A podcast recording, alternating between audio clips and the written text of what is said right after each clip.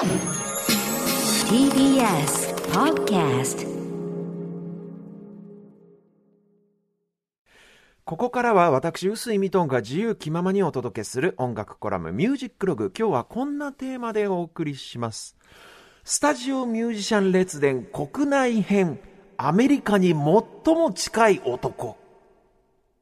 あの、以前このね、スタジオミュージシャン列伝のシリーズでですよ、はい、ドラマーの村上ポンタ秀一さんとかギタリスト大村健二さんの話をした時に、うんうん、ヘッドアレンジという言葉たびたび出てきてるじゃないですか。ありますね。あの、一応改めておさらいしますとですよ、はい、それまでの歌謡曲の世界では、うん、編曲家がこうガチガチに譜面に書いて固めたアレンジをミュージシャンはその通りに演奏するっていうのが当たり前だったわけなんですけど、うん、それに対してレコーディングの現場で若いミュージシャンたちがその場で自由にアイデアを出し合って曲を即興で作り上げていく仕上げていくっていうやり方。これがヘッドアレンジ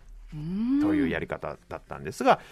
そのヘッドアレンジという手法が日本に持ち込まれた70年代初頭ですね、はい、赤い鳥というフォークグループ出身のギタリスト大村健二さんドラマー村上ポンタ秀一さんを中心としたポンタ組、はい、そしてハッピーエンドという元祖日本語ロックバンドからの流れを組む細野晴臣を中心とした細野組と。この大きく2つのまあ派閥っていうかミュージシャンの集合体がありましたよと話もしました、うんうん。ね、例えば荒井由実の飛行機雲とか逸話真由美の冬ざれた街うん、吉田美奈子のその名も美奈子あるいはフラッパー。この辺りの作品っていうのが1900そうですね72年から75年くらいまでに録音された、うん、日本でいうこのヘッドアレンジが持ち込まれた最初期の黎明期の作品ということになるんですけれども、はい、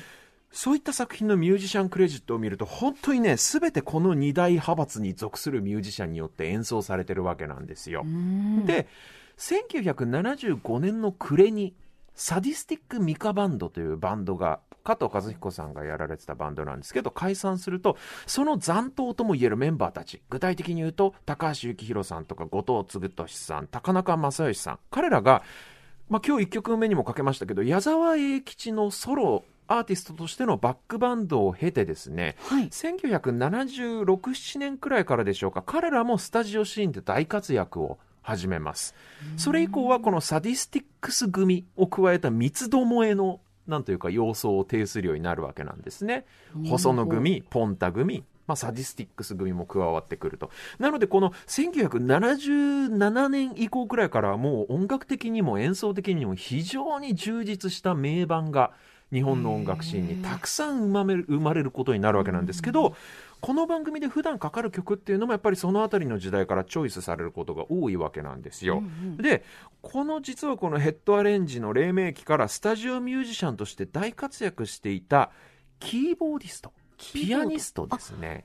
鍵盤奏者っていうのが3人主だった人がいまして、う。ん、まず誰かというと坂本龍一さん。あうん、そして、松任谷正隆さん。うんうん、この二人はもう、お茶の間レベルで非常に高い知名度がありますね。そ、ね、して最後の3人目。これがね、今日お話ししたい佐藤博さんという方なんですね。うん、で、普段もう本当この番組でかかる曲でピアノ鍵盤の類弾いてるのはほとんどこの3人のうちの誰か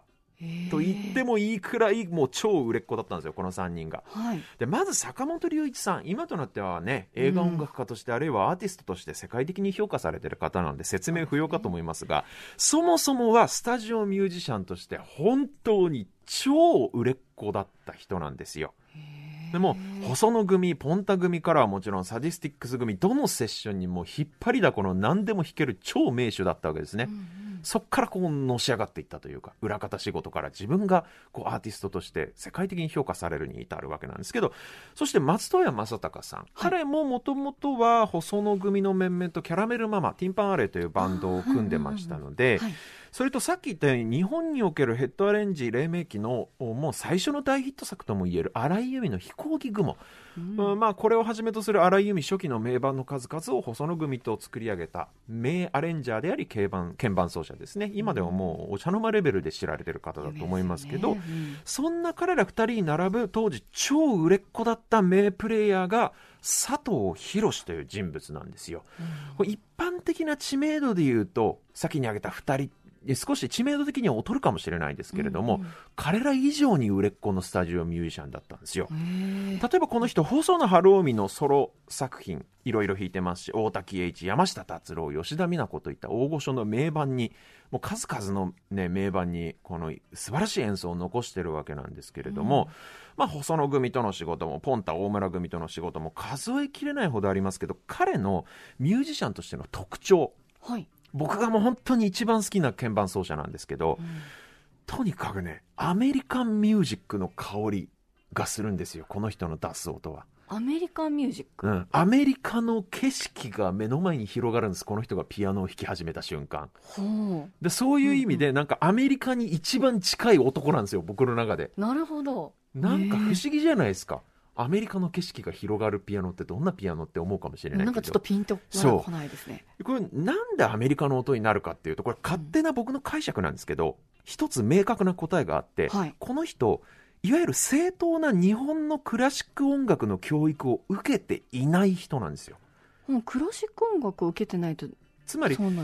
の人ですね、二十歳を過ぎて大人になってから独学でピアノを、ジャズピアノを始めた人なんですね。あ、独学で、普通ですよ、はい、坂本龍一さんにしても増田山さ隆さんはもちろんそうですし、はいはい、ほとんどプロとして、えー、活躍している鍵盤奏者、ほとんどが、うんうん、あるいは日本で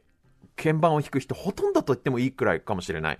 当然幼少期からクラシックピアノの教育をみんな受けてるんですよ。うん、なんかそのイメージがあります日本のピアノ教育っていうのは、はい、伝統的に非常に高度にプログラムされているシステムがあるわけなんですよ。これ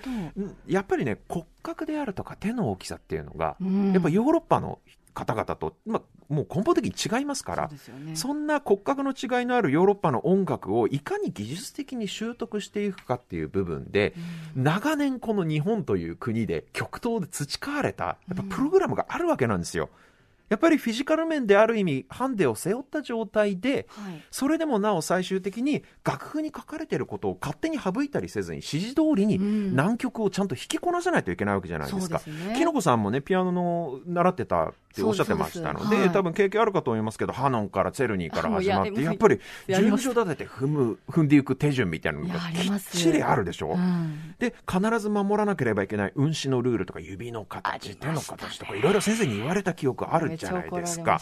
その習得までの道のりが非常に日本のこのクラシックピアノの教育っていうのはもう素晴らしいんですよ。系統だっていて、整備されて海外とじゃあ違うんですか？やっぱりその体格が違うっていうのは大きいと思いますよ。その中でそのとにかく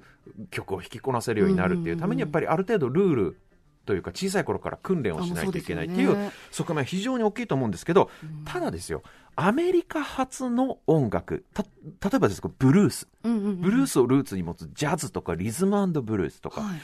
こういった音楽ってはっきり言ってそういうヨーロッパ発のクラシック音楽とは全く異なる奏法であるとかアプローチが必要になるんですよ。なんでかって言ったらもともとがそういうヨーロッパの伝統的な音楽教育をいわば正統派の古典的な音楽教育を受けていないというか受けられなかったアフリカ系アメリカ人の方々によって生み出された音楽ですから。あなるほどつまり、クラシック音楽における正しい弾き方がブルースを弾く上では、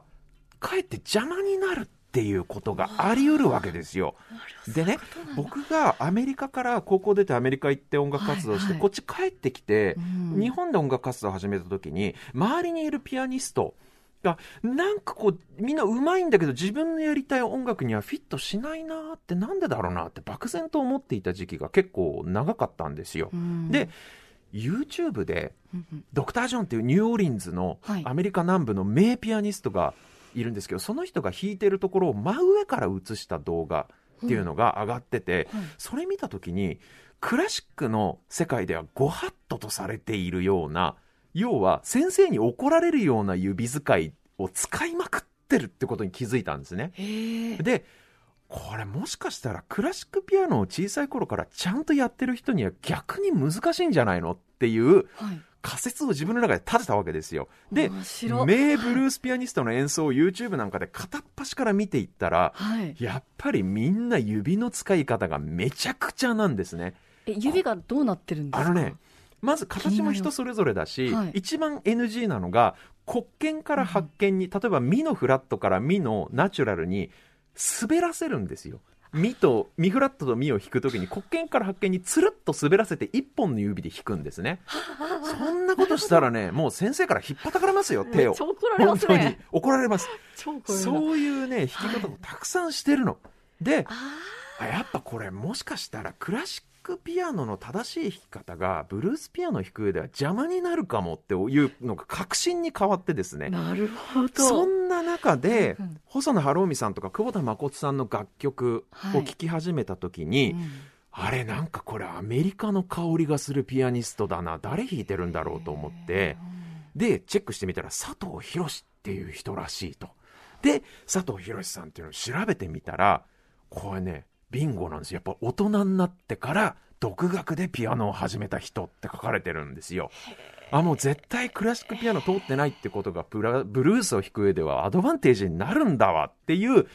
確信を得まして僕も23歳くらいからピアノを弾き始めたわけなんですけど、そうね、だからこの人と出会わなかったら僕も正直ピアノ弾き始めてなかったと思うんですよね。で、佐藤博さん同時代に活躍してたその坂本龍一さんとか松任谷正隆さん、このお二人もアメリカンルーツミュージック的な土臭いプレイ、非常にうまいプレイヤーなんですけど、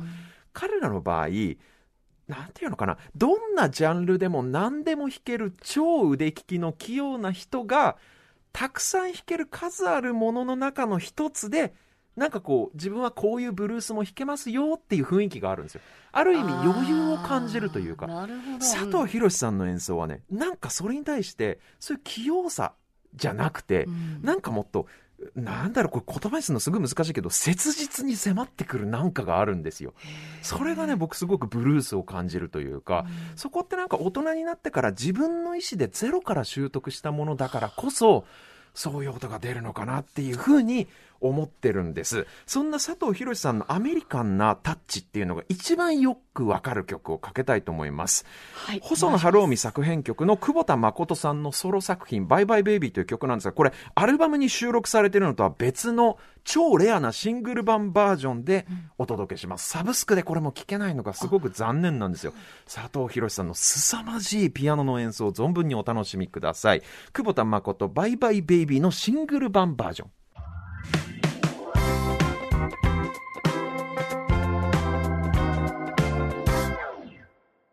お送りしているのは久保田誠のソロ作品です。バイバイベイビーというハワイチャンプルーというアルバムに収録されているのは別のシングル版バージョンでお届けしました。